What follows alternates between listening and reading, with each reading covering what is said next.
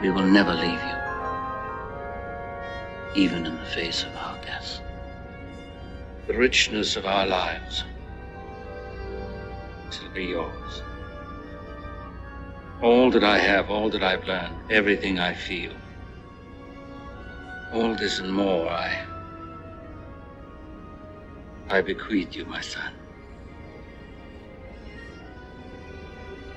You will carry me inside you all the days of your life. You will make my strength your own. See my life through your eyes, as your life will be seen through mine. The son comes the father, and the father the, the son. This is all I. All I can send you. Khalil.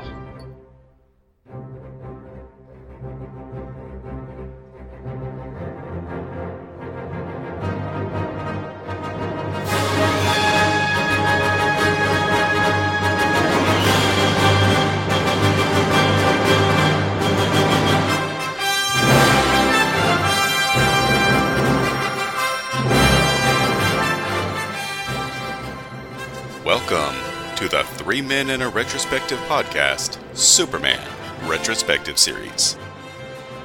Hi. Superman? That's me. From 1978 Superman all the way through 2016's Batman vs. Superman Dawn of Justice. Garrett, How can one man be so square and so delicious? Long past saving. and Adam You diseased maniac. We'll look at all the Kryptonian Son's cinematic adventures. The problem with Men of Steel, there's never one around when you want one. Was Richard Donner's vision of Superman deserving of its iconic reputation? Easy, miss. I've got you. You, you've got me! Who's got you? Is Superman Returns as bad as it's reputed to be? Hey, you know something? You're a real pain in the neck. What about 1984's Supergirl? Well, we really better talk. Find out the answers to all these questions and more coming up, courtesy of Percolated Media. This order's to go.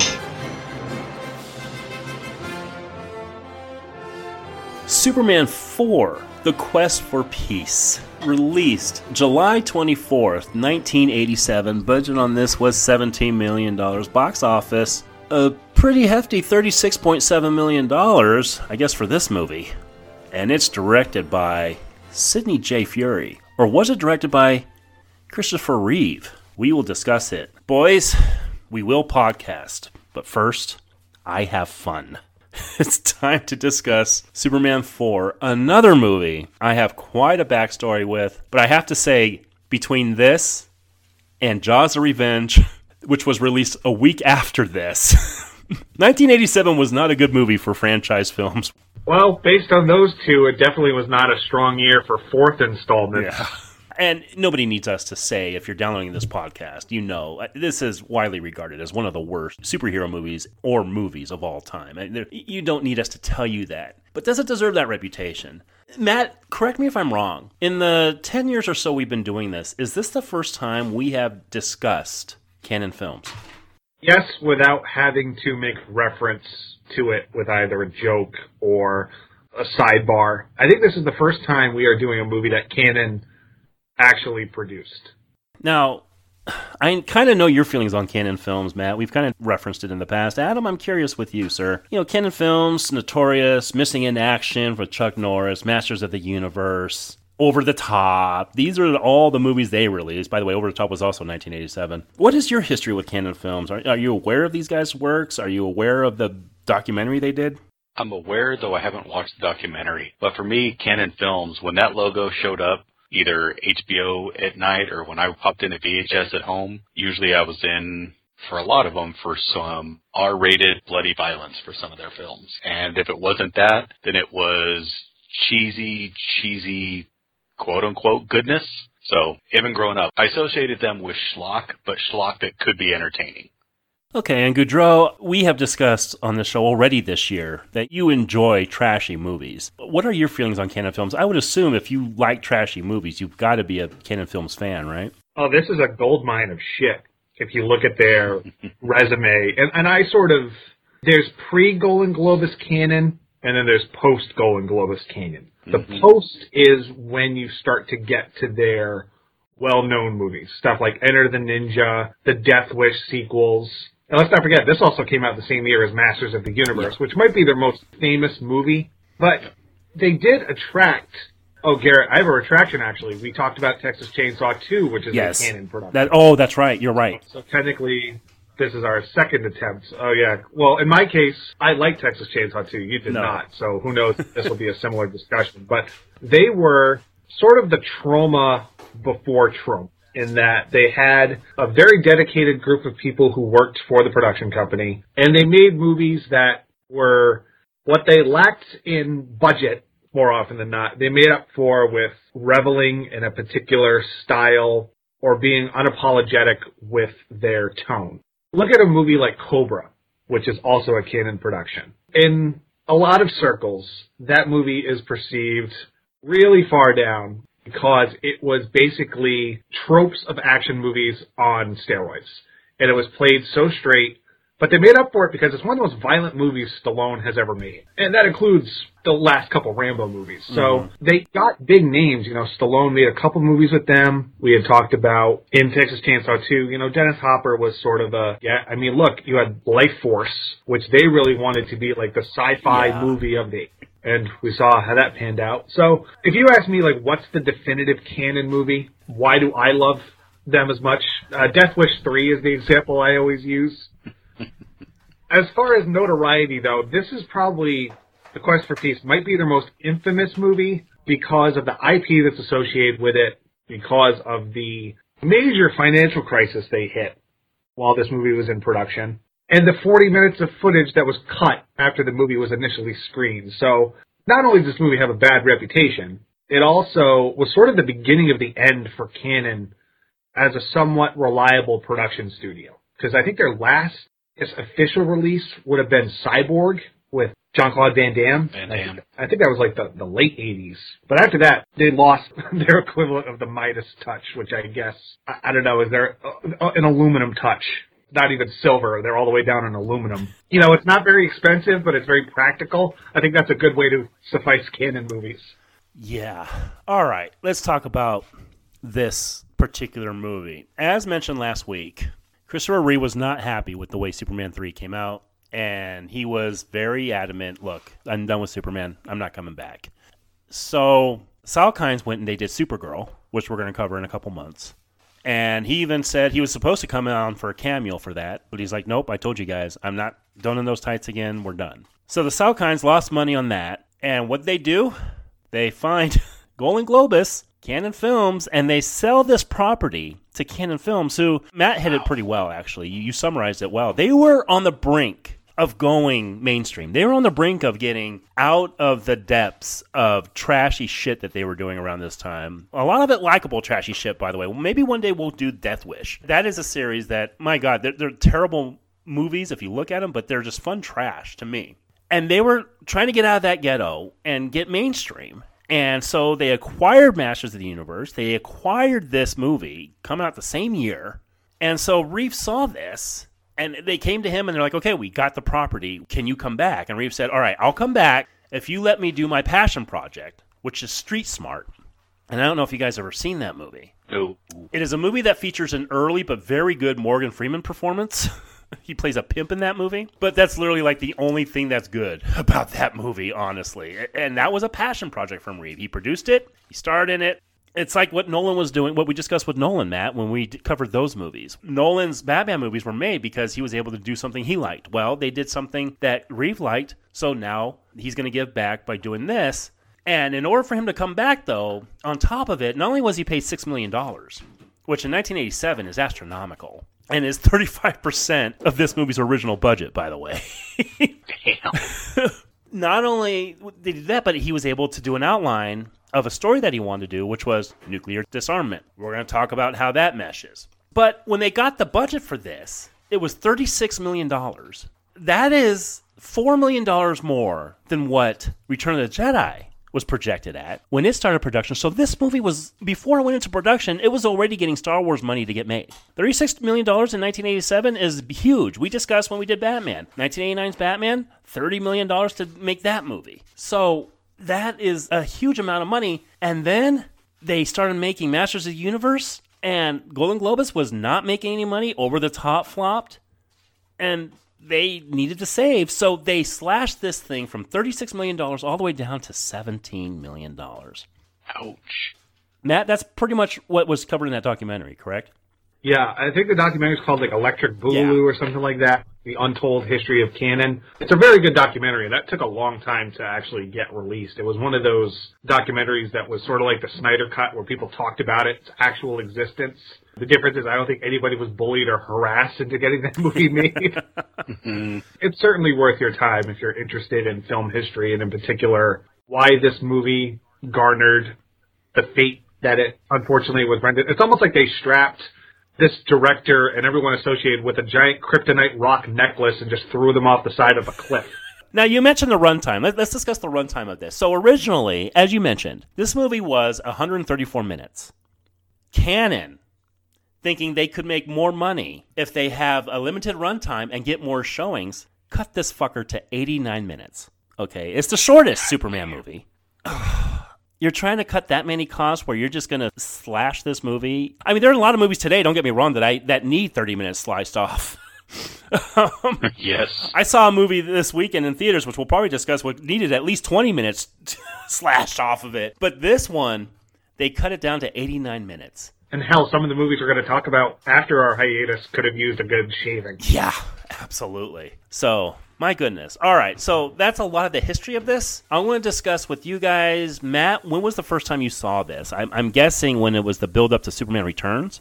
Whenever I watched Superman 3, I decided to just bite the kryptonite bullet and bang this out as well. But I was excited is the wrong word. I was curious to watch this because of the hoopla that surrounds it. I knew going into this the reputation, and I had heard everyone call it the worst Superman movie and one of the worst comic book movies of all time, which for me, I've made points on previous shows about my feelings on certain ones. Whether it was Batman and Robin, whether it was Catwoman, some of those X-Men movies. I think the genre has some pretty low depths. And I'm curious when I sat down to watch this again, would I feel that I could put that in the same camp for me personally because I'm not a Superman fan in a major capacity. So I don't think I have the propensity or the bias to walk into this movie expecting something great and aspirational like Superman is and getting the 89 minutes that followed my decision to put the disc in the player. Now, Adam, you mentioned at the end of last week's show, there was quite a tease where you said you had seen it one time and one time only. What were you expecting when you put this in for this particular viewing? I had forgotten how short this movie's runtime was. So the only thing that I thought is, can I stand up to the nuclear might that was about to come and force its way into my eyeballs Like going through this movie again? I remembered some things. I remembered obviously Nuclear Man. I remembered we got Hackman back. And that was about it. I remembered almost nothing of Superman, strangely enough. Oh, and also I remembered Mariel Hemingway, but I think it's because that's the reason my dad actually took me to see this movie theater was because I heard. That sounds like your dad. Um, yes, it does to this day. and outside of that, I remembered nothing. Nothing about Superman, nothing about Clark, nothing about the rest of the characters. So I was curious as to how this would play as a Superman piece, remembering nothing but the infamy behind it. Superman piece. I see what you did there. now you said your dad took you to this, so you saw this in theaters. This was absolutely a theater wow. watch. Yeah, I don't. I've never seen it since growing up. I think I got two different sets. Got the Blu-ray release recently, but I, this is not one that I've put in to watch again. So I have a story of how I first saw this movie. No, it was not a theatrical viewing. None of the original Reeve movies were theatrical viewings for me. But Adam might remember when we were going to school, there were scholastic books. You know, you get to order these books and you take this catalog home, and you show your parents, and you're like, Mom, can I get this book? And then the parents shell out the money for you and you, you get a set of books. And of course, it should be no shock to anybody. I was gravitated towards the movie books that were offered. One of the books they did offer was the Superman 4 book they would release these novelized versions of these movies with the pictures of the movie on the covers. And on the inside, it's not like there were pictures inside except in the middle, but you got to read pretty much what was on screen. So I ordered this book.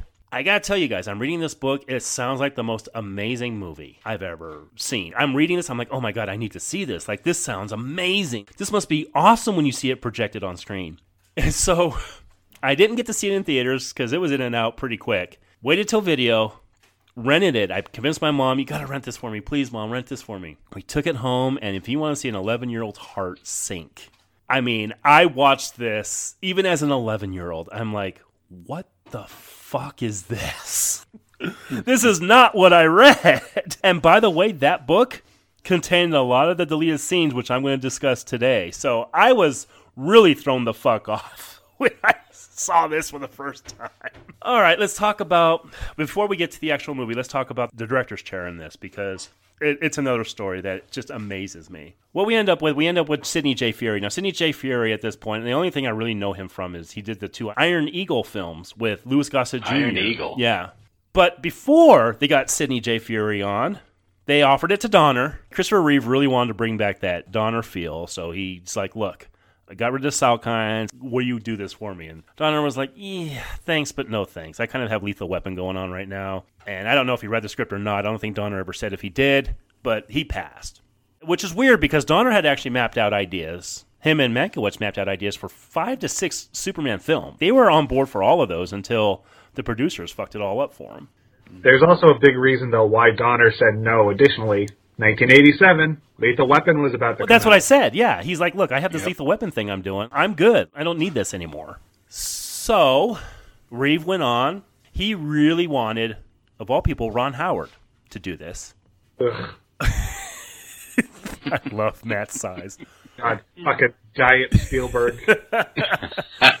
but Ron Howard was busy with Willow. You guys got to hear this. So they went to can you guys guess? Matt, I'll give you a hint. We've covered him in the past, and we are not fans. Oh wow, what a narrow lens! a horror uh, series director. Wes Craven. Wes Craven.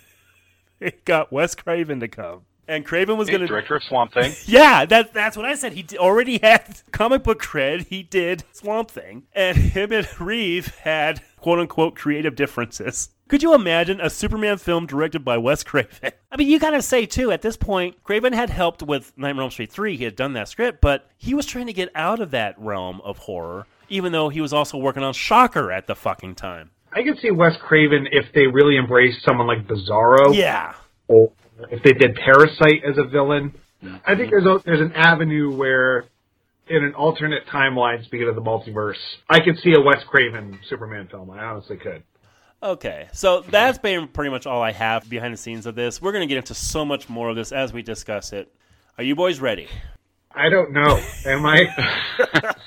Because let me tell you, for a 90 minute film, I have a shit ton of notes. So as we start, yes, we're getting John Williams' theme, but what is up with these fucking credits? In the movies before, they swoop down, they put you in wonder, right? But here, right off the bat, we are getting the idea that we're not in Smallville, Kansas anymore. Adam, I think the credits to Refuge cost more than these fucking credits. these are god awful. You know what's amazing too is that finally it's Warner Brothers presents, but then it also the Salkinds find a way to still get a credit before Christopher Reeve in this. it's like I think Christopher Reeve is top billed this time. Uh huh. Is the actor, yeah, yeah, yeah. I don't think I've ever seen an initiated by in any movie credit whatsoever. So seeing initiated by the Salkinds just blew me yeah. away. We cut to a spaceship in singing mode as they approach Earth. And I'm going to say at this point, the effects aren't too bad. It's when Superman flies in and rescues them that I really notice the bad effects work. They use the same shot of Reeve flying towards the camera with at least six different backgrounds in this fucking movie. Yes, it's the same exact composite shot of him flying. Yeah. Same expression. It's the only, by my count, not that I kept score because it was hard enough answering the bell to finish this movie, let alone make copious notes. That do does he have any when he flies and they do that shot of him going towards the camera? I don't think they use another instance or another take. It's exclusively this shot. Yes. The fucking DJ Khaled of images. Another one. Another one. Now, I get what they're going for here. You want to rescue, you want to start it off on the right foot, but I'm not even sure these producers have feet. Superman tells the astronauts that they'd be safer singing in the ship after he goes and rescues them. Oh boy. First of all, it's the whatever it is, not the Soyuz capsule, but whatever this spaceship, this Russian thing is floating in space. Yeah, that looks good because you're actually cutting it with a black background. So it's the one time that they can actually do a composite shot that doesn't look like utter tripe in this movie. I like the save. I think there's something right about Superman showing up, saving other people, and speaking their language. And even as an adult, him communicating in Russian just made me smile. I was like, that just seems like a perfectly Superman kind of thing to do. Especially during a time where we were still in an arms race with Exactly. Russia of all kinds. Yeah. Yeah. Now, what happened, the physics behind it, I don't even want to think about. Putting him back in this capsule that's got a door that, does it look horrible? Yes. Does it play horribly? Oh, yeah. But for this first opening little bit, this is Superman as far as I'm concerned. Now let's talk about Reeve here. Reeve got a lot of flack when this had come out, not just because, well, what we're going to talk about, but there was also a lot of shit in the press being said about the fact that he didn't look like he really worked out for this role. And I will say that is yet another thing that the Cannon company fucked him over on because they decided not to go with the rig that they used for the first few films. They went with a cheaper flying rig, and this rig really f- fucked with his costume to the point where it looked like he was bigger than he actually was. So he was still relatively fit, he was still in pretty decent shape, but this fucking rig does him no favors. Yeah, and I heard that throughout the years with people's critique of this movie. I don't think he looks bad. No. I think he, looks awkward when he's flying, but I think it's because it's shot horribly and it was a week afternoon to get a few shots. But I don't think he's out of shape like people have said. I don't think he looks fat. I don't think he looks bloated. A little bit from the first one. Yeah, he looks like it's been eight years since he filmed Superman the movie, but that's all. Yeah, and I will say the only thing that looks different on him is his hair. For some reason, like it looks different. It's not black. Yeah. It's not jet black. It's brown. Mm-hmm. I'm so used to superheroes nowadays where these actors look like bodybuilders that nowadays it's a lot more obvious to tell when people are not putting in the work. I mean, look at Chris Pratt in Guardians 1 versus how he oh. looks in Love and Thunder. No big, big freaking difference. Like there's a, or Ben Affleck in BVS versus Justice League to where Christopher Reeve, because he didn't have those big fluctuations, unless you tell me, which you just did, I honestly would not have given it much thought. We then cut to Smallville as Clark is looking at the farm and comes across, wait a second, wasn't this crystal already used? Now here, did, it just completely glances over the fact. Are we to take that Ma Kent died? yeah, yeah, not even Yeah, show. because they, they mentioned that in Superman 3. three. He has a, yeah. Oh, okay. Yeah. Wow, shows how much I actually remembered of that movie. and we just reviewed it last week. I know. He hears the voice of his mom, so Susannah York, she's come back, who tells him of the sun's ability to give him powers, as well as the final, last for sure, final crystal from his home planet, as it can only be used once, or twice, or three times, however many Here is in this- convenient enough. Here in this Lazarus pit that suddenly shows up in the bottom of this barn. We get some bad x ray vision and ceiling effects as Clark sees a guy named Mr. Hornsby approach, and he tells him that he doesn't want another shopping center in Smallville, so he's not going to sell the farm. Now, this gets dropped right here in this cut. Yep. In the deleted scenes, what ends up happening is Lacey. She ends up buying it because she wants a simpler life than the city life, which I think is actually a good conclusion for that character and is one of many things that I will argue would have made this a better movie. You know what? I don't want an Ayer cut of Suicide Squad, but I'll appreciate a full cut of this to see what it could have been. Fuck yes, I. Because if they if they cut that much out, they cut a quarter out of this movie. That could change things. Uh-huh. Maybe they could also go back and revamp these effects. Like you hire a new workshop to come in and buff some of these up. Yeah, smooth the transitions. Yeah, color coordinate this a little bit better. We then get Clark doing a great impression of a Mets hitter as he strikes out, and then he And then he hits A little bitter. And then he hits the ball out in space. I wonder if the astronauts are still there. We then cut to Lex Luthor. What's Gene Hackman doing here? He's asking that same question. In this one, a lot of his scenes looks like he's reading off a cue cards. He really looks. I get bringing him back because we talked about how ineffective Ross Webster was in the third movie, and his absence was missed. He was basically a, a clone. Speaking of nuclear, he's the nuclear man of Lex Luthor's. but here, not only do they not give him much to work with, he also just looks completely disinterested in almost all of his scenes. The only thing I saw about this was he did come back as a favor to Reeve. Reeve really wanted him back. And again, with the Salkinds not here, Hackman was like, ah, okay. And I actually read an interview with Reeve where he talked about bringing Hackman back and the fact that he comes and he sees him in the first Superman movie. He goes to his door and he's like, so why did you decide to do this movie? And Hackman said, I'd give you two million reasons why I came to do this movie. So I think he was disinterested from the start, honestly, but he had more to work with in those first two films because you had Donner directing him. He had a whole bunch of other things going on there. And I agree with you, Matt. He does look kind of disinterested. I'm going to go ahead and say I think the f- scenes with him and Reeve work in this movie. I think those kind of stand out to me. Yeah, the two of them that we get. Yeah, exactly. Actually, are arguably the best parts of the movie. Yeah, good point. We didn't see Jon Cryer as his nephew, Lenny. Oh fuck yeah, son of a bitch. He pulls up, and as he shows the cops his new car sound system, they get trapped and then launched off a cliff. Sans explosion. And survive. Yeah, And survive. yeah. They said they survived GI Joe style here. Now, is this a good Otis replacement? what? No, I would rather have Otis back every day of the week. This, oh, Uncle Lex, dude. Oh God, I can't stand Jon Cryer in anything, and this might be the absolute worst. Wow, you don't like him in anything? Jesus. You didn't like him in uh, in John No. Hughes stuff way back when? No, he was annoying then. Gee, uh, Which is the only reason he got this role is because Pretty in Pink was such a big, big Mhm. hit. Yeah, they wanted to go for that youth flavor. They knew that at this point, a lot of these people were kind of long in the tooth, and they did want that youth flavor, so they hired them. And at one point, he is on set, and I don't know if they were going to, you know, get a stick of gum at the craft table or something, but he ran into Christopher Reeve, and Reeve was like, you know what? This isn't very good. He's like, let's just get through it. Which, you know what? If you work so hard to get a gig, like getting in a Superman movie, you're thinking the life's going to be grand. And when you hear that, it's got to fucking dampen your spirits. I Oh, think I- this was one of those Joe Namath Satan deals where Jon Cryer did this movie and then 35 years later got to play Lex Luthor on Yeah, Supergirl. I heard that. How is he on that? yeah, yeah.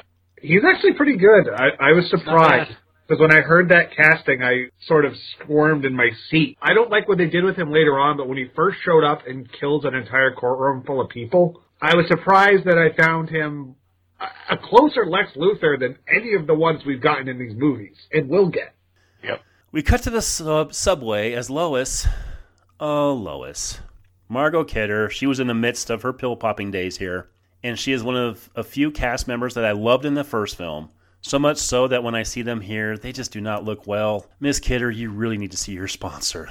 I hate seeing her like this in this movie. Yeah, it's it's a shame, and I think she is, you know, trying to put on a performance and such. But you could tell she's going through some shit, hmm. and it's a shame because I don't think any of her co-stars, producers, directors, or anything had any thought for helping her. They just wanted to keep Yeah.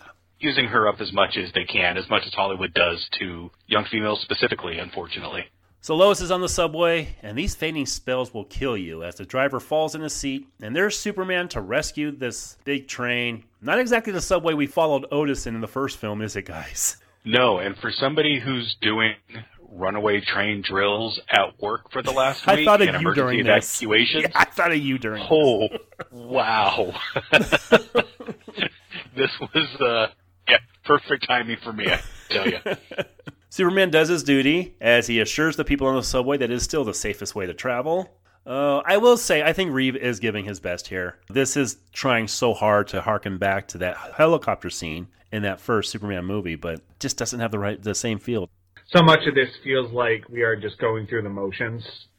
Everything from the delivery to the reprieves that they do of key scenes from the original. It's kind of sad to watch for a lot of it, but I will say this as a summation of the movie. Unlike Batman and Robin, which this is frequently compared to, I don't feel like this was a movie made with either tongue in cheek or one of those instances to where the studio was just pushing a toy commercial. This I felt at least it was made with sincerity and wasn't talking down to the audience or dumbing it down too much. It was just a byproduct of the production company and not having the resources to really pull this off. So yeah, I would rather watch this than Batman and Robin ever again, to be totally honest. Yeah, but this has no Superman credit cards. You're right. so Clark shows up to work in time to see David Warfield and his daughter Lacey. They're saying they're going to change the newspaper to a tabloid. This was very topical at the time, but my goodness, how bad does this age now? Mm-hmm. They cancel Lois's trip to Paris, which is probably a good thing if you've seen part two. Oh. It seems crazy she would want to go back. I know, right? She's got some of uh, Paris, and she's trying to speak French throughout this entire film on top of it. yeah, exactly. Good point. Now, Kidder did say later on that her and Reeve did not get along on this movie. She kind of felt his ego was kind of out of control given that he had the story credit. And she also said that him and the director, Sidney Furie, they fought all the time. Nuclear Man Mark Pillow, he also found Reeve to be very intense, but he liked Hackman a lot. He thought he was a joy to work with. Reeve, you know, I think his, his heart's in this but I think you can see it. I, I, think a lot of these cast members they're just not happy to be here. And I don't think it was Reeve on that extensive of an ego trip. I just think deep down he knew that he was hamstrung by the team he was working with. And a lot of these people, Margot Kidder, Gene Hackman, even Jackie Cooper, it seems like they were held at gunpoint to shoot some of these scenes because they just look so apathetic throughout this entire movie. And it's sad to watch but at the same time, I would rather watch Christopher Reeve because he's still giving a performance. Like again, this is not George Clooney and Batman and Robin where I'm like, what are you doing? Mm-hmm. Clark captures Lacey's heart, which to me harkens back to Lana in that previous film. Yeah, absolutely. It's, it seems like they're definitely trying to. I don't know why you would not bring Lana back. They obviously set her up last time, but yeah, it's definitely what they're trying to do here with Lacey is have somebody that cares about Clark. Mm-hmm. And oh boy, your dad wasn't alone, Adam. I had a huge crush on Mariel Hemingway as well. Even though, as I watch it 30 years later, my God, look at those fucking shoulder, shoulder pads. but she was a different person to bring in. Again, you have to kind of think back to, we're trying to keep things different than Lois and Clark here. It's weird. I think she does a decent job. I can't stand the way that she's written. Every time that she's, you know, thanks, Daddy. Oh, Daddy. I, oh, God, I can't stand that and then she just flips so quick later on in the film. I think it's a good presence, but she's not an antagonist to Lois. She's just there to fall for Clark, which I like having the Clark versus Superman dynamic, but there's just not enough there. I think she's given short shrift when this thing is cut down as much as it is. You talk about people maybe being disinterested. I think if I signed on to something and then I realize a quarter of it's going to get cut out to turn it into a live action cartoon that they could pump out as quick as they can, I'd be pretty pissy too. Oh, I'll definitely point out where her scenes get cut out, but you're right. She does get the short shift in this, big time. Yeah. I also think she's here as strictly eye candy to offset the condition Margot Kidder was in. For sure. Mm-hmm. And I think that's a Cannon type of thing as well. You don't get many of these 80 quote unquote action movies without having some type of bombshell that you would also see on the cover of a magazine. Mm-hmm. Lois explains to Lacey that Clark doesn't go for people like her, to which Lacey responds, Everyone's attracted to me. I'm very, very rich. We. See, lines like that. Like somebody wrote that line. I know. I know. Well, there's also the is it a clause in Superman's contract where he can only be with women whose names start with the letter L? Well, Lana, Lois, Lacey. that goes back to the original creators, doesn't it, Adam? It's it's a comic book thing where having that type of the alliteration that they would use. I mean, that's a goes back to Spider, uh, Superman, Spider Man. Stan Lee did it all the time, but it's it's a comic trope. We see Clark trying to explain why he doesn't have any flying expenses as the president gets on the air and says that they are striving to be first in the arms race. This again was very topical for the time, and I actually truly respect Ree for going somewhere so bold with this character. I'd say 80% of my thoughts are you know, Donner and Mankiewicz were right. You don't go this way with this character. You got to find the human emotion. It was the wrong choice, wasn't it, boys? No, I think it's the right choice. I think it is just executed in an abysmal fashion. I don't think there's anything wrong. I think it's completely in his nature for Superman to want to rid the planet of war of nuclear weapons. I think there needs to be that fight within himself because he can't intervene. I think there needs to be an addressment that he's taking care of it in a fascist way by doing it himself and demanding it. That's literally a comic series that you get later on. I think that that type of thought process, and from Reeve, who wanted to do something meaningful with the story, I think the idea is great. I think everything past the idea is utter crap. Yeah, conceptually, I don't have an issue with this angle because Superman is the ultimate optimist and nuclear war is the ultimate deterrent and the ultimate showcase of the worst of humanity. So I think by his very nature, he would make this something he sought after. My issue is that no one fights him on it or has any kind of opposition. When he shows up to the UN later on, he gets a standing ovation, and you know damn good and well there would be half the countries Oh, in that room. Yeah. You would have major ramifications. And I also wish we got one scene of him at the Fortress of Solitude talking to the floating heads. Their dialogue is so freaking cartoonish Yeah. too. Like they come off as the ghosts from a Christmas Carol. To be fair, they did More try so to get the original people from Superman 1, but they also were like, nope, we're busy. But I think this struggle and this dilemma is something you can really explore still in a modern Superman story. It makes me laugh because for those people who have opinions on who Superman is, can't be, and everything else, Sarmament is kind of a quote unquote woke Superman type of ideal when you really think about it. And that's just 40 years ago almost. And Superman's gonna soup. Especially considering this kid Jeremy, who has a deeper voice than I did in the eighth grade. He, he's he, he says that Superman could help end the arms race, and I truly wonder how Reeve, political mind himself, thought this would fly. Now, let's get to an idea I actually like. I love this idea of Lex getting a strand of Superman's hair and putting it to use on a nuclear warhead. And this whole sequence in the museum, to me, is fun. I have an absolute smile on my face when I see Lex Luthor doing Lex Luthor type things. Now, would he be able to cut this hair that was holding this weight? This is fucking Cannon, for God's It- sakes. yeah, it's holding it's, it's holding a thousand Yeah. pound dumbbell, Yeah. but he can snip it with some hedge clippers. but this is something Lex Luthor would do. So I'm kind of going with this. Well, if you want to get technical, this is something Lex Luthor would send people to do, not necessarily himself. You're right. Clark walks in the office of a very leggy Lacey, who says that she has the idea of writing a series called Metropolis After Hours. But Clark thinks he's not right for it because he's in bed by 10:30. Me too, Clark. yeah, right? Lacey calls it a date, just in time for Lois to hear it and say, A date? But Lois actually is here to hand him a letter from Jeremy, who says that only Superman can end the arms race. You get the feeling that Reeve used to get letters like this? oh yeah. Yeah. Absolutely, especially in the early to mid 80s. I mean, there was that nuclear threat, and we were all told that the Russians were going to keep building up their nuclear stockpile, and so were we.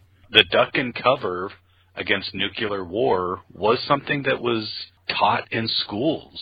You know, Yeah. so as much as you look back on it now like a bad joke, that was unfortunately grade school reality. I remember those drills. I remember we had to get under the desk Yeah. because getting under the desk was going to prevent you from this nuclear cloud engulfing you. Yeah. But those were We we did it for earthquakes Mhm. and we did it for nuclear drills. Yeah, and it scared the fuck out of me. I gotta say, even as an 11 year old, I was like, Mom, Dad, are we gonna like die in a fire? Like, what's going on out there? and speaking of dying in a fire, so the editing here, they edit out Superman showing up at Jeremy's school to give him the answer no. And that scene is at one of the deleted scenes here. That would have said, Oh well, that makes the paper make a lot more sense. yes. This is a point where you can start to see the giant. No, it's like they took Lex Luthor's hedge clippers and started trimming this movie Yeah. to where the point where the piece stuff is left out. Yeah. Uh, He shows up and the teacher's like, "Oh, let's welcome Superman," and the kids are amazed. And then he just kind of goes, "I want to talk to Jeremy just myself." So he goes and talks to Jeremy. He's like, "What you're asking me to do is too much. I cannot do it. I have to say no." And that just Jeremy just looks completely distraught after that. But in this theatrical cut, Jeremy shows up to give his reply to Superman, which is that he just wishes that Superman would have said yes. Or as Warfield Publications puts it, Superman says, "Drop dead to kid." This pisses Lois off, who says that the Warfields have gone too far this time. She assures Clark that she's sure Superman will do the right thing, This is where, though, you mentioned where I do think at times this comes off as a little heavy-handed. In a movie about nuclear disarmament, the evil conglomerate behind the Daily Planet is named Warfield. Yeah. I thought of that during this viewing too. So Superman goes to, well, I guess this is the Fortress of Solitude. Although I, I think this set piece isn't too bad. I think this is a decent recreation of that, even if it's a little dark. I wanted him to walk in and you see coat holders. He's using the skeleton of Zod and his Kryptonians that he left there to hide. You know, today they would do that fucking Easter egg. Oh god, yeah. Well, modern day Superman would have shown up and broken Jeremy's neck and said it was accident. We'll get to that in a couple months. So his mom tells him to listen. Superman says that Earth is threatened by the same threat of, as Krypton. And you know what? It is this line that makes it clear to me. The reason Superman ends up doing what he does is because he's seen this before, and it took out his planet. What I don't agree with is the idea of these projected from a 35 millimeter projector heads on this green styrofoam wall, but that's a whole nother story. but this reason, I think, clears everything up. Why would Superman do this? Because he's seen his own planet explode from this. This is actually a pretty decent idea. Yeah, except that that's not how Krypton exploded or why. I mean, it's not the same thing, but but it can end a people, it can end the planet. So based on that, that that he has the ability to save it, even though it's against the rules, quote unquote. Yeah, I completely understand why he would do it. What I need some more of is I need to believe this struggle within him as to whether or not he could do it. Because I believe this is part of what Chris Reeve wanted is look, not only the disarmament, the nuclear threat that was going on in the world this time, but he's like, I can play this as somebody who's struggling because it's against the rules to do the right thing, but I need to do the right thing. But he's caught up in whatever problem he's having is he doesn't sell it good enough. He says the lines, but it's just not there. It's also not given the time. This is the Superman 2 problem, Yeah. where he gives up Yep. his powers for all of 15 minutes. And these movies know how to call out the dilemmas that Superman can really wrestle with, but they don't extend it to the duration that gives it weight. So Clark is mulling all this over at his home, in his full suit, by the way, as he's watching TV. Amazing balcony that Clark has, by the way. For a B reporter, this dude's balcony is fucking top notch. Bachelor. Well, it's fucking, it's the rules of Gotham City in the Burton films where it's like, yeah, this place isn't the best, but because there's so few people, you got a nice apartment on secretary money or newspaper money. Yeah, this bachelor pad is pretty kicking. Yeah, Lex wants real estate. He should just take it right here in Metropolis. So Lois stops by. Clark says he's not going to the summit meeting, and as he steps outside for some quote unquote fresh air, Lois sees him stepping off the ledge and yells, It's not that bad, Clark, don't do it. And he jumps down in a, well, well meaning scene that calls back to the first, complete with original theme, by the way. But how the hell are the 1978 effects of them flying by the Statue of Liberty better than the 1987 effects of flying by the Golden Gate Bridge? It's amazing that the flying effects in Q the Winged Serpent look better than this. This is sad. so sad. Yeah. And it also Yeah. gets to the not only is it the member berries crap that is something that I just can't stand in any capacity. They go back to the mind erasing kiss, Oh yeah, I'm getting there. which Yeah. which leads me to believe how many times has he done this? Yeah. Oh yeah. That's one of my notes is how bad screwed up Lois's brain by taking away her memory over and over. Oh jeez. Uh, Superman, he proves to be a bigger dick this time as he lets her loose a little longer before scooping her up.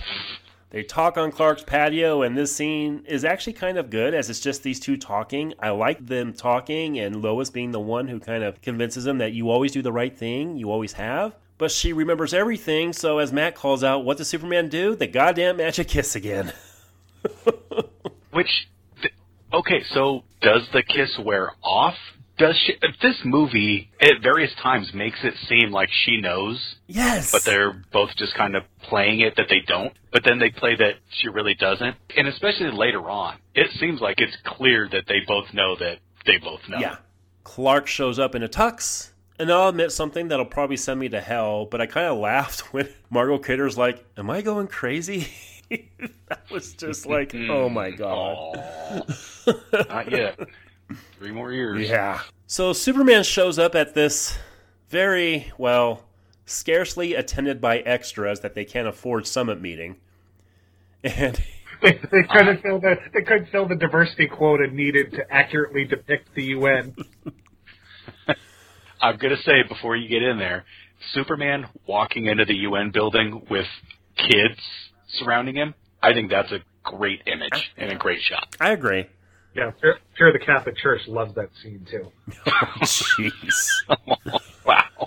That's what that's where my brain went. And Garrett was talking.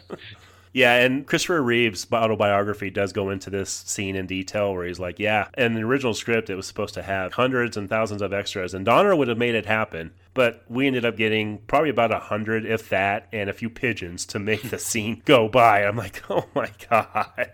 He walks with Jeremy to the summit where he says that he will make it his mission to rid the world of nuclear weapons. And by the way, in this cut, this is the last time we see Jeremy. He makes an appearance in the other cut, but I'll discuss that terrific scene when we get to it.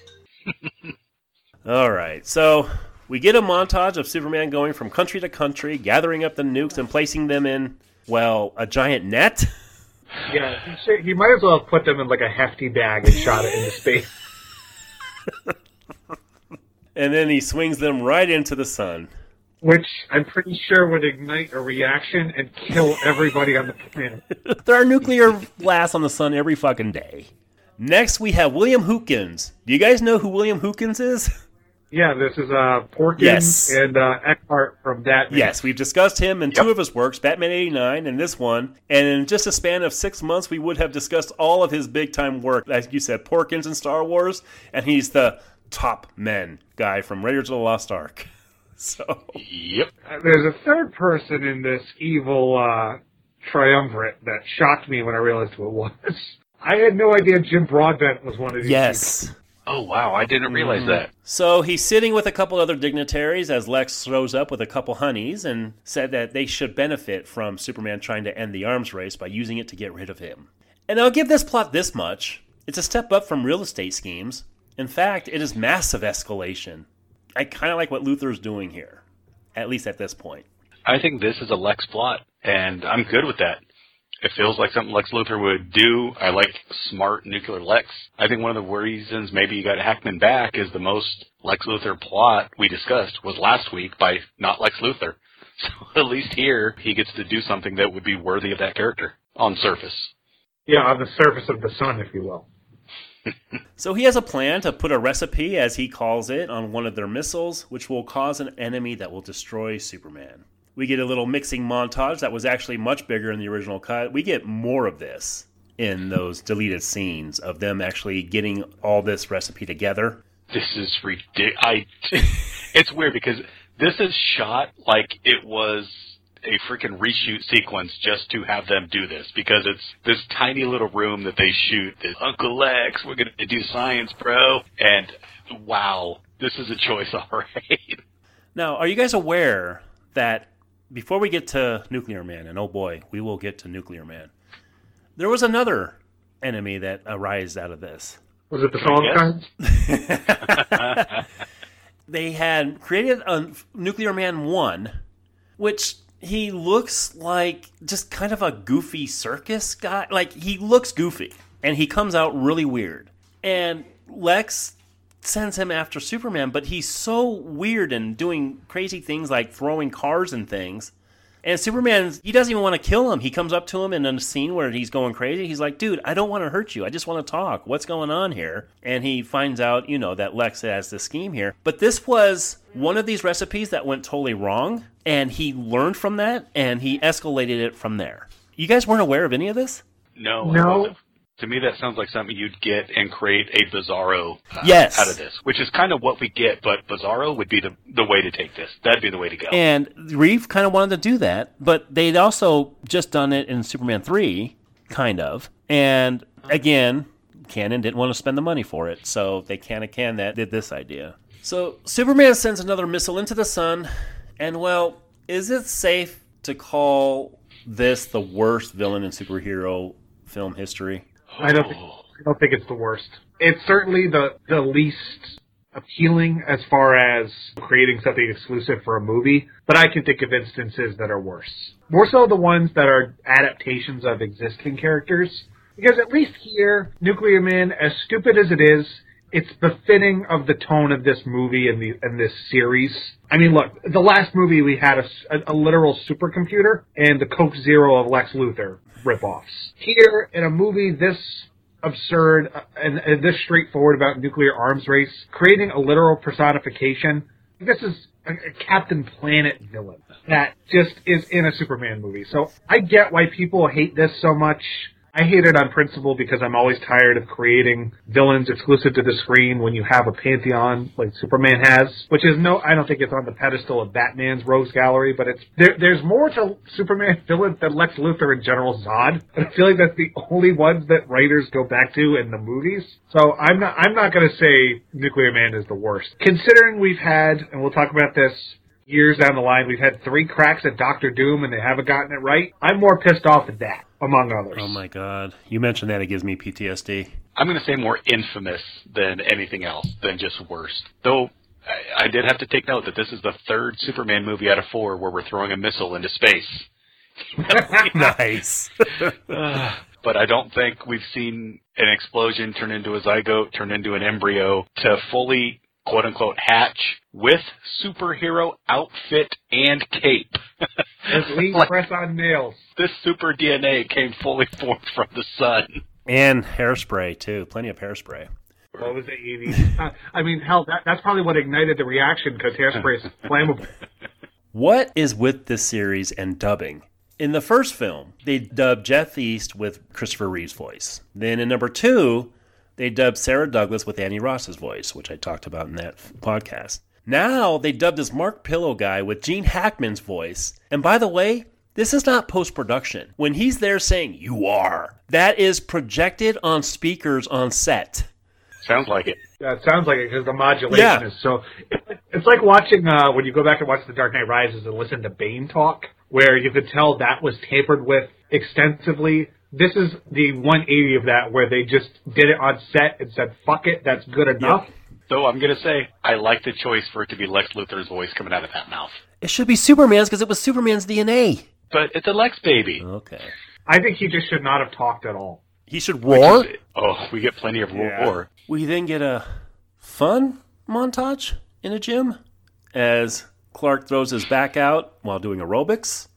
As his meathead Paul, he gives Clarky a dumbbell that's just too heavy for him. Or so he thinks. Yeah, exactly. This gym scene, it does have exposition, as it's here where Lacey incites Clark over to Lois's as she interviews Superman later on, but this was also longer in that other cut, by the way. What th- this gym Yeah. scene? Yeah, there was more to it. Or at least the aerobic. cut. Yeah. Clark gets back at Paul as we cut to Nuclear Man showing up at Lex's house. Lex welcomes him before lighting his cigar with his hand. We get a Hey. go ahead. No, sorry. I'm just I'm I'm rolling my eyes audibly. what this guy can do. Though every time the nuclear man shows up, suddenly when I'm writing Lex Luthor, I start writing Lex Luger by accident. because I feel like that's Yeah. exactly what is going on here. Jesus, they should have gotten Lex Luger, Yeah. For this. That would have been perfect. I think his promo skills are just were just as good. we, we, Killed as many careers. we, yeah. Did Nuclear Man push Lacey down a flight of stairs anywhere in this oh, movie? Jesus. We get a bit of a feud brewing as Nuclear Man says that Lex is nothing, and he is the father now. Nuclear Man then walks out of the sunlight, showing his vulnerability. And how stupid is this? It's a pretty big frickin' flaw that you must be in direct sunlight. Not that he even loses power. He automatically gets turned off like a fucking Furby. He might as well have a freaking like fuel gauge meter as his crest on his chest. I think this is the a lot of dumb shit in this movie. this makes me laugh every time where he just powers Yeah. down. this is like what would happen if the Tin Man and the Wizard of Oz, if they had no oil can, he would just stop moving. and it's like, all right, we're gonna move on without him. And it's instantaneous. It's not like he runs out of power. It's an instant freaking shut Yep.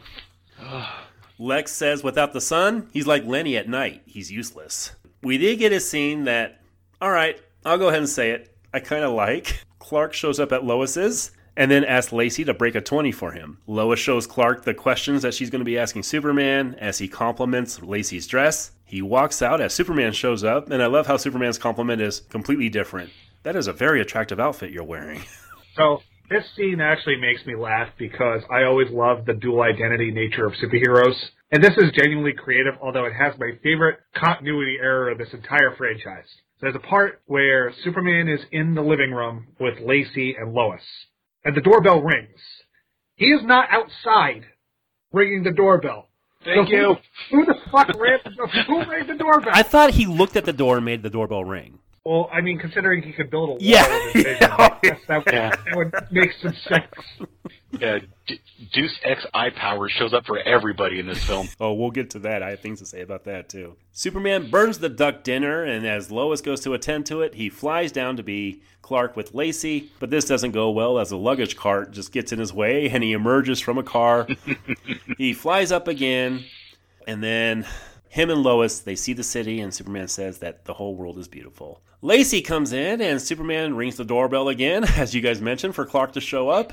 This entire thing is a comedy of errors, called off with Clark knocking a phone down and picking up the receiver to say hello. Like, I thought that was kind of funny. He just stumbles and knocks the phone down. He's just kind of picking up, like, hello? But this fun is interrupted by Lex, who contacts Superman to say he's going to blow up a set of stories on a building. Back to the Lex frequency. Yep. Sorry. Yeah, I, agree. They're trying to harken back to that. Superman apologizes to Lois and shows up to Lex's house in time for Lex to say that the bomb was just a figment of his imagination. And Matt, you and I have already hit it, but I'm going to say it again. I like this conversation between these two, especially when Superman points out that it's common knowledge that Lex hates both animals and children, which was a great line. I think that describes you as well. At least half of it. I think that these two have a general rapport with each other. And I think when they're on screen together, they are kind of having fun. I think the two acting off of each other is nice. It's a scene that I enjoy. The practicality of Superman showing up to stop this building being blown up, and then we're going to chit chat for a few minutes. It comes across as awkward, but I like seeing these two on screen together, just going back and forth. Yeah, this is one of those instances where I wanted more of this, and I wonder if there were any discussions between these two where they shot together that were cut. There is more on those deleted scenes. We find out that Lex has brought Superman here to introduce him to Nuclear Man, and Superman puts together that Lex must have hidden a device on one of the missiles that he took to the sun. The fight begins, and oh boy. Do you put quote unquotes on that word when you spoke it as well? The flying's off, the way Superman rebuilds the Great Wall of China just by looking at it. They had actually planned him to super speed this together, where he would do a lot of super speeding and get those blocks back up to make that Wall of China build back up. But of course, that would have been too much money. So they decided to just have him do the eye vision of rebuilding here, the construction eye vision. Oh. So you mentioned they ran out of money as the compromise for why he doesn't stop it, he just fixes it. Is that the same reason why he waits for the volcano to erupt and decimate the town before freezing it over? Well, there was actually kind of a cool scene cut out of this where Nuclear Man starts a tornado. And I think this is. uh, The, when I looked at this, I thought, wow, this must be what Joss Whedon was going for here. Because you had this family in danger as this tornado is getting close to the house. Nuclear Man built this tornado and it's coming towards. And Superman comes and rescues the little girl, which, by the way, was Christopher Reeve's daughter. And the little boy in the family was Christopher Reeve's son. So he put his kids in here and he rescued them. And he rescued the family and got rid of the tornado. Now, all of this, it sounds kind of cool, but all of this is scratchy. And I mean, come on, the effects aren't worth it shit in this film anyway, but it had zero effects attached to it. You just kind of see the blurs as they fly and they, they do this. But the scene actually seemed kind of cool. Well, if that was included, it would have been the second most controversial use of a tornado in a Superman movie. They fight in space as Nuclear Man freezes Superman and then sends him off towards space. We then see Nuclear Man spin inside a volcano and set it off as the unmoving Superman model emerges from the ice. this thing comes out of it and it's obviously a model. Superman plugs up the volcano because that's going to help it and then freezes the lava. They fight out in space some more as Nuclear Man he unleashes his nails of doom and then Snicked, snicked. I was having Lady Deathstrike flashbacks. That, yep. and then takes off the Statue of Liberty. He drops it toward a set of extras, but Superman is there to grab it. As he flies away with it, Nuclear Man shows up, and apparently all you need to stop Superman is a scratch on the neck. his weakness is his neck because the necklace is what hurts him Yeah. if Superman won. He gets like nerve pinched by Zod in Superman 2. That's right, yeah. In this one, you scratch him on the neck, and then in Man of Steel, he breaks people's necks. He got tired of it. Like, let's see how you guys like it. After a nonstop slow mo, just embarrassment of a quote unquote action scene, for it to conclude this way is oh wow. Wow. Superman places the statue down as he falls, and Nuclear Man kicks him, and Superman's cape just falls. They did the fucking Death of Superman poster or cover art bef- like a decade before that was written. Yep. Lois is once again upset at what the Warfields are publishing, and, and she just ends up quitting. Just as Lacey, she quits as well. Lois runs off, and here's Clark not looking well as she shows up at his place and gives a bit of a pep talk. Where is Clark? Because this apartment looks like Metropolis suddenly sprung a ghetto that he's sleeping in. This is not his beautiful Park Avenue giant balcony apartment that we saw earlier in this film. The geography of his apartment was like the fifth thing I was questioning. thought we went to Gotham City and walked down the Narrows for a moment. Yeah, this basically, it might as well be the Narrows from Batman Begins. So he gets scratched by Nuclear Man that causes him to start aging at a rapid Yeah, rate. Yeah, what was up with that? Yeah. I guess his, the, the yellow sun sped up his body clock. God, they're doing All Star Superman 20 years before that was written. Oh shit. Yeah, yeah. Meanwhile, Lex has stacks of money at his disposal and then says that he's going to assume control of the company, and then he ends up firing all his dignitaries, adding that he's not going to be a reference for work for them if they're looking for it. There is one brilliant line here that popped me huge, and that's when Gene Hackman make reference to he's got a power forward, and all I could think of is Hoosiers. Yeah. Oh my god, I And didn't that- catch that. That had to be G- all Gene Hackman. Well, Hoosiers was what 86 year before this. God, it feels like that 20 years before this. Why- So is Nuclear Man the Larry Bird of this? Uh, have the same hairline. Jeez. Meanwhile, as you guys mentioned, Clark's looking 100 years old, and he ends up using the green crystal he's only supposed to use once. Again. Only once per film. Yeah. Every new director gets to reset that crystal. So we then see Nuclear Man have a fondness for Lacey. Now, this here, this was oh, actually. Oh, this is Joe Mickey Vale, where it's like I have to be attracted to the one woman in this movie. Well, the weird thing about this is that it was established by Nuclear Man 1, the first attempt at this. He took a liking to her because she has a whole scene in Lex's lair with this other nuclear man, and he's just a goofball, but he establishes that he's attracted to this woman. Well, that was carried over to this particular nuclear man, which really explains why he likes her as opposed to, say, I don't know, seeing her face on a newspaper. But the other thing about this is Superman comes and rescues her from that other nuclear man. He tells her, he goes, All right, Miss Warfield, I hope you're ready for this, but I need you to act as bait as I get the second guy who's coming after you. So it establishes the whole next scene as opposed to him walking by with saxophones playing as he sees her picture. So, anyway, I hope that explains it better for you guys. And then Superman showing up to save her because somehow he knows Nuclear Man's going there for no reason whatsoever. Again, he set her up there for him to go after her. That was a whole setup by Superman himself, which we didn't see Yeah, well, previously. yeah, not the version that I saw. No, exactly, exactly in the cutscenes. Yeah. In this cut, though, after he has this fondness for Lacey, he shows up to take her. Superman somehow knows in this cut that Nuclear Man's going to be after her, and he's there too. Nuclear Man says that he's going to hurt people if he doesn't tell him where Lacey is. He blows up a few cars, spins a SWAT car, raises some people in the air, and this causes Superman to give in, and he heads to an elevator as Nuclear Man goes up the building the old fashioned way through the ceiling. Zod, think of the people. Yeah, exactly. Wait. Yeah. the same line. But this is all part of Superman's plan as he takes the elevator and drops it off to the moon as Superman takes a moment to fix the flag. So, this whole moon sequence, this whole moon fight sequence, this was all directed by Reeve himself.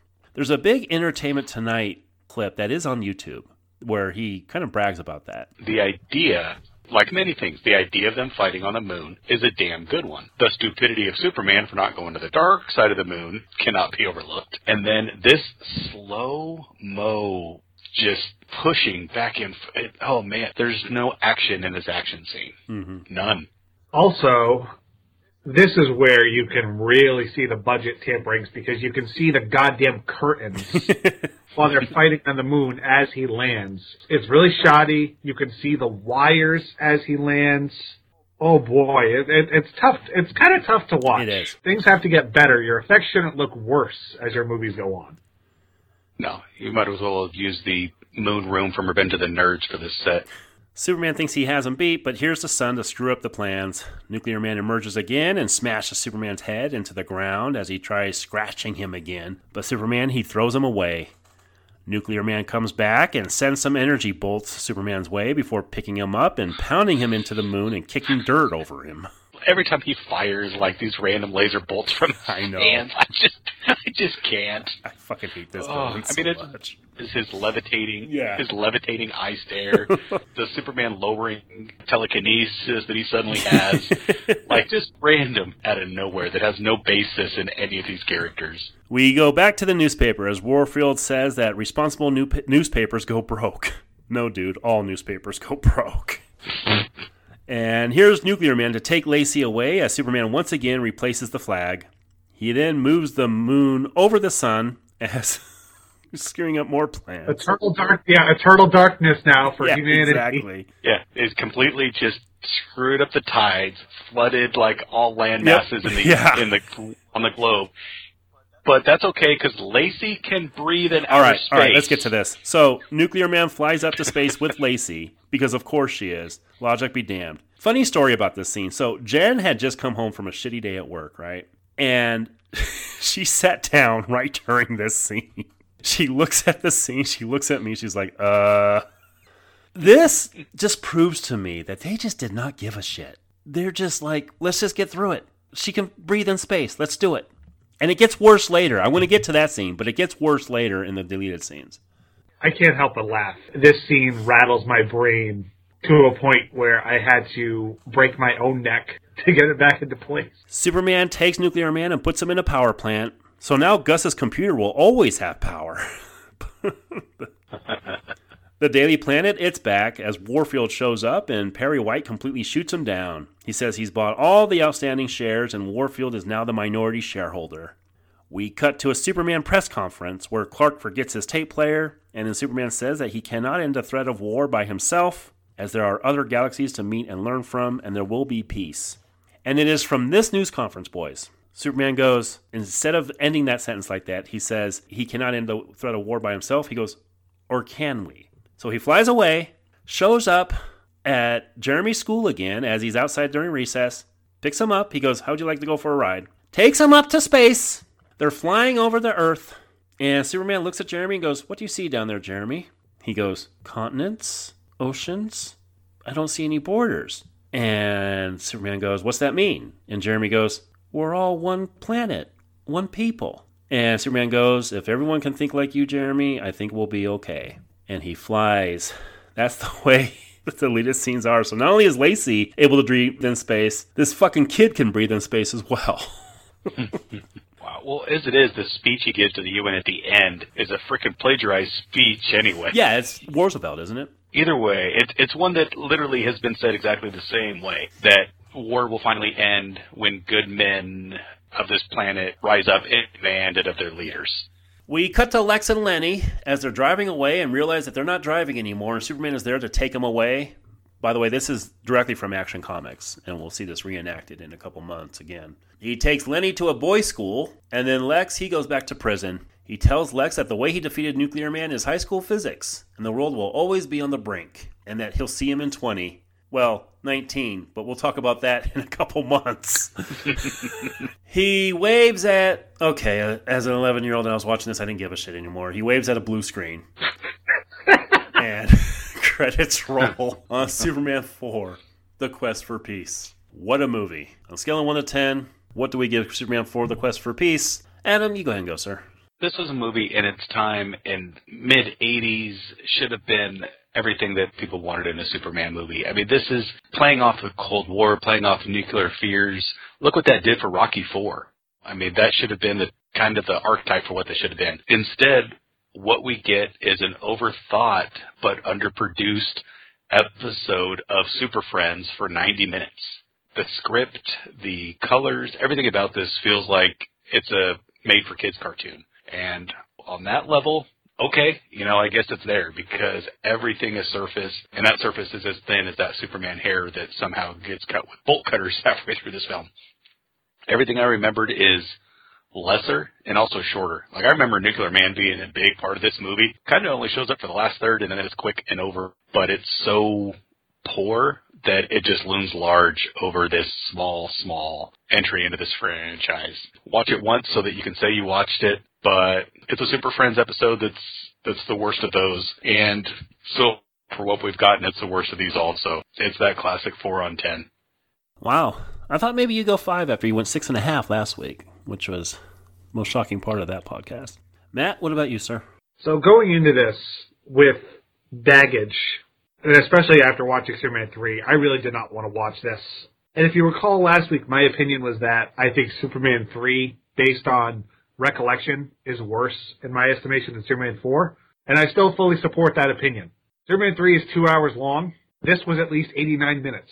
This, for me, was, Adam said it perfectly. It's a Super Friends episode, guest starring Captain Planet. The sensibilities, earnest as they may be, were not given the writing impetus to really flesh this out into something that was both true to Superman and also a strong character piece for why this character has endured. Instead, it's oversimplified, like Saturday morning cartoons often are. But with that said, I don't view this in the same camp as, as like a Batman and Robin or a Catwoman or hell, I, I'd rather watch this over X Men 3. This did not make me angry like a lot of those did. I could point to my lack of Superman fandom as a factor as to why I feel that way.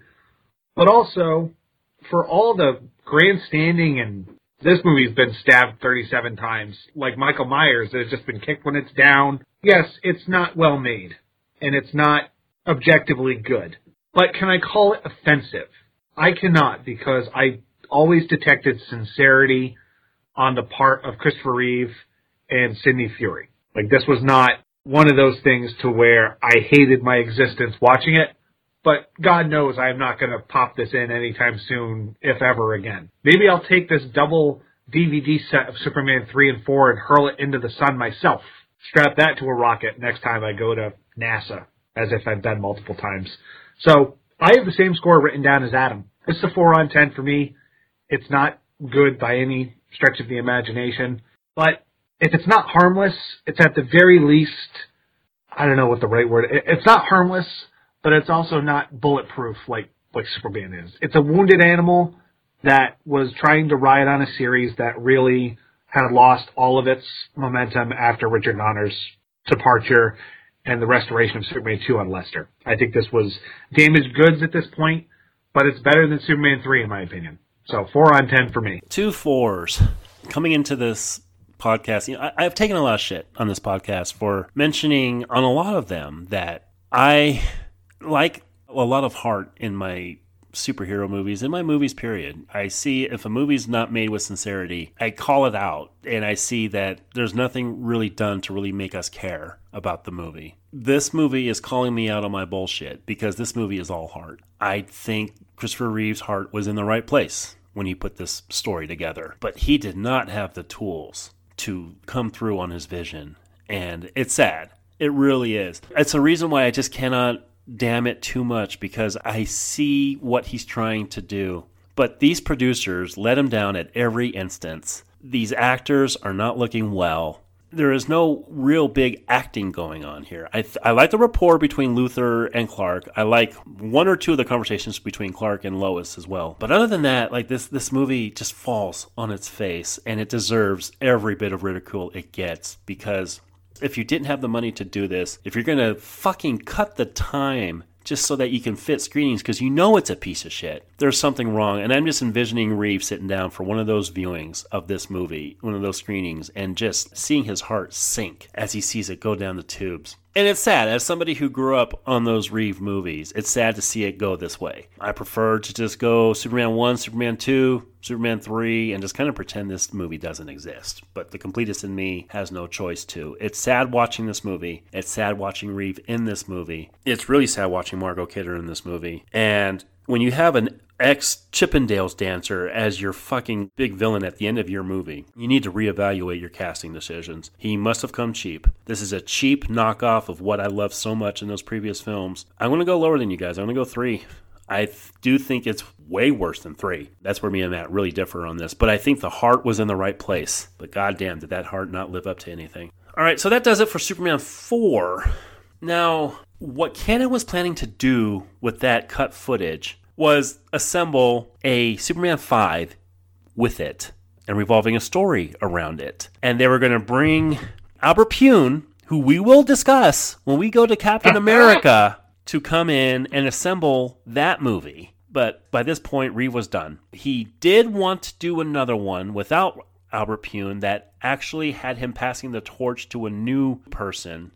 Would you guys have gone with that? Would you guys have gone with maybe Reeve coming back one more time for Superman 5 to kind of pass the torch?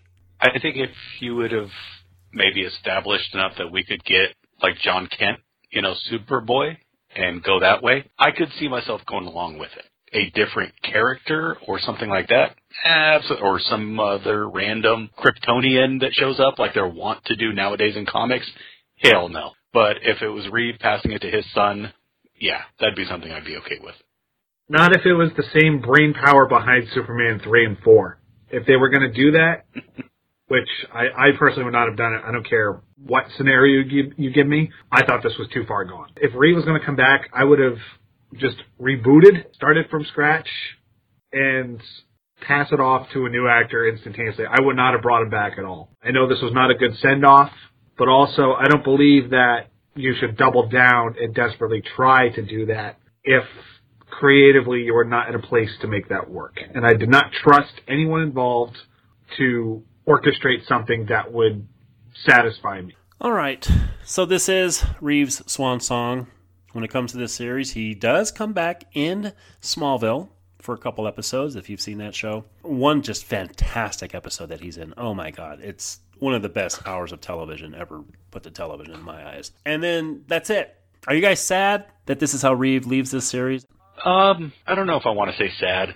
His accident wasn't all that long after this. When you think about it, it was only what seven and a half, eight years. Was it ninety Mhm. where you know when he had the horse accident? But I had seen other films that he had done since, so I have Superman one and two, and I appreciate those movies dramatically. So when I think of Superman, when I think of Christopher Reeve, I think of Superman the Movie. I think of Superman two, and I'm happy with that. I can ignore four. I can ignore most of three because I think the shadow that he and that cape leaves on the superhero film landscape is undeniable and I don't know if it'll never be surpassed, but it's damn hard to meet that level just because of how game changing it was and how it really kickstarted everything. And we're going to see in a couple months that they chased this tale quite a few years before we finally get a new vision of this, but we'll discuss when that'll happen in a little bit. Matt, what about you? Are you sad to see Reeve go like this? I'm sad for both Reeve and the character because I think Superman's reputation was kind of hurt by these last two movies. And it took him dying in comics for people to get reconnected to that character. But I'm also sad in the sense that you see the first two movies, which really, despite the technical complications a lot by Salkind's design, it felt like a singular epic. And that kind of set the bar, unfortunately, high, not just for the genre, but for Superman in particular. So, I am sad that Reeve went out on a bad note. And obviously, you know, with what happened with him personally is terrible, but I can take solace in knowing that almost 50 years later, his legacy will live on. And I think in his case, the good of the first two tends to override the bad with three and four. So, you know, it's unfortunate, but the thing that hurts the most is just how it took so long for Superman to regain, much like Superman has to learn to love humanity again, humanity had to learn to love Superman again after this. He most certainly did. And with that being said, we are going to put the Man of Steel on the shelf for a couple months. We have a massive retrospective coming up in May that we're not going to reveal just yet. It is something we've been asked to do. We're going to do it. But Goudreau, why don't you go ahead and reveal what we're going to be doing for April? Well, we got a big new release I'm excited to cover. A little movie about cars and family is coming out in April. So we're doing Fast X as a new release. I'll be driving that show as I did back at Binge. But as far as what retrospective are we doing? Well, we put Adam back in the car, tied him to a seatbelt, and then put duct tape over that seatbelt and drove to a little place called Salem's Lot to go back to Stephen King. And we are taking not just a working weekend, as Ben Mears does, we are taking an extended vacation because we are doing everything associated with Salem's Lot except for the remake, which still has yet to get a concrete release date. So when that time comes, we will tackle that whenever it is released. But this includes the 1979 Tobe Hooper miniseries. This includes a return to Salem's Lot, and it includes the 2004 TNT two night production starring Rob Lowe. So this is a big Stephen King book, and we wanted to do it justice. And we, meaning Garrett, Adam, and I, are just here under protest to a certain degree. Him much more than I. I at least can ride shotgun. Adam is someone we had to lock in the trunk in order to get him to do it. and for those wondering if we're going to keep that weekend of Salem's Lot is supposed to come out open, no, we have something planned for that, which I'm not going to reveal. But you know what? If that movie, by the time this is done being posted, and that movie has a trailer and has the release date still in concrete, then yeah, we will cover it that weekend. But there is a plan in place in case it doesn't. And I think it's a very good replacement plan. All right, boys that does it for Superman 4 The Quest for Peace. I appreciate you guys going through these Christopher Reeve movies with me. And yes, we are returning to The Man of Steel in a couple months, so keep that in mind. But until next week, when we get to Tobe Hooper's 1979 Salem's Lot, this podcast is the same as it's always been on the brink with good fighting evil. See you guys in 20. Thanks, boys.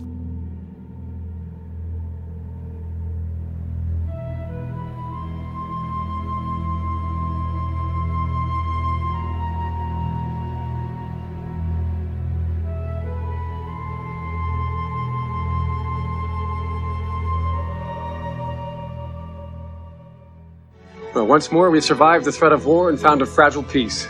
I thought I could give you all the gift of the freedom from war, but I was wrong. It's not mine to give. We're still a young planet. There are galaxies out there, other civilizations for us to meet, to learn from. What a brilliant future we could have. And there will be peace. There will be peace when the people of the world want it so badly that their governments will have no choice but to give it to them. I just wish you could all see the Earth the way that I see it. Because when you really look at it, it's just one world.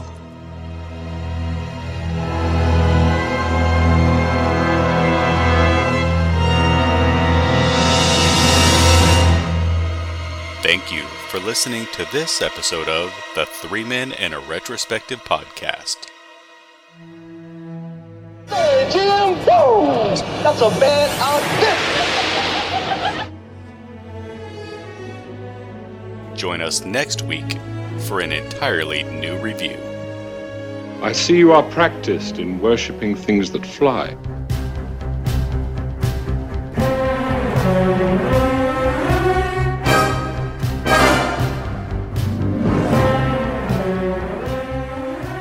The Three Men and a Retrospective podcast is produced by Garrett, Matt, Adam, and Nathan. Mind over muscle.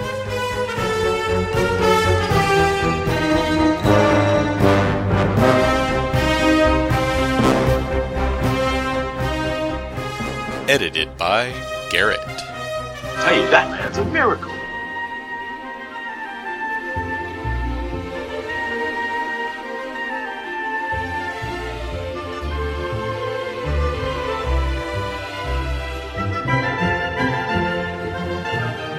Voiceovers by Adam. Ruler of Australia, activate the mission.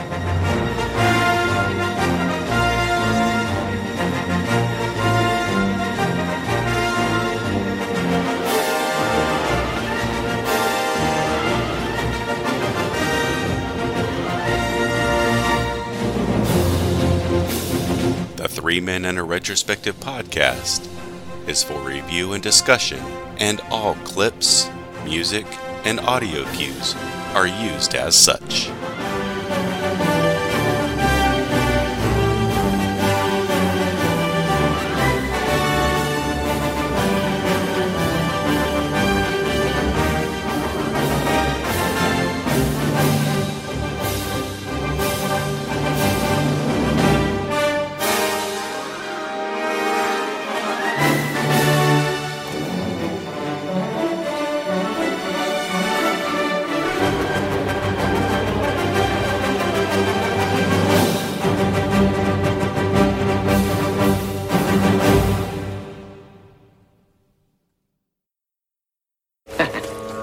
You now. No hard feelings. We all have our little faults. Mine's in California.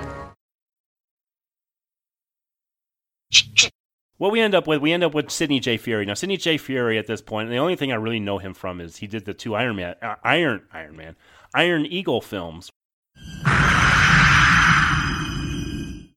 But Ron Howard was busy with Willow, a movie, a movie I really want to cover eventually. No. Telling you right now. Maybe Lord of the Rings. I don't know. You see some sword and sorcery there. Yeah, uh, well, uh, I'd rather do. I, I can name five other movies we should do. Like I would watch The Beastmaster before. Oh my vote. god! I just Well, rewatched yeah. that a couple months ago. Oh my god! Yeah. I'm I'm voting Krull. oh shit! Actually, that yeah, that that wins. All right. So You don't get many of these 80 quote unquote action movies without having some type of bombshell that you would also see on the cover of a magazine. Mm-hmm. Yeah. Who who played uh what's her name in Masters of the Universe? Uh, which one here? We're talking about I don't. I, I'm not a He-Man expert. I don't know their fucking. Evil names. Lynn. Courteney Cox. Was it Evil Lynn that you're th- thinking of, or was it Teela that you're thinking of? That's- What the fuck's her name? The the blonde. Uh, was it the chick who was in They Live? That same chick? No. What the fuck? Yeah, now Chelsea I'm looking it Field. up. Yeah, I think yeah. Chelsea. yes, Field. Chelsea Field played uh, Teela. Yeah. Yeah, that's what I was thinking of. Lois explain. Oh yeah, yeah. Lois explains to. Sorry. You're fine. Lois explains to Lacey that Clark.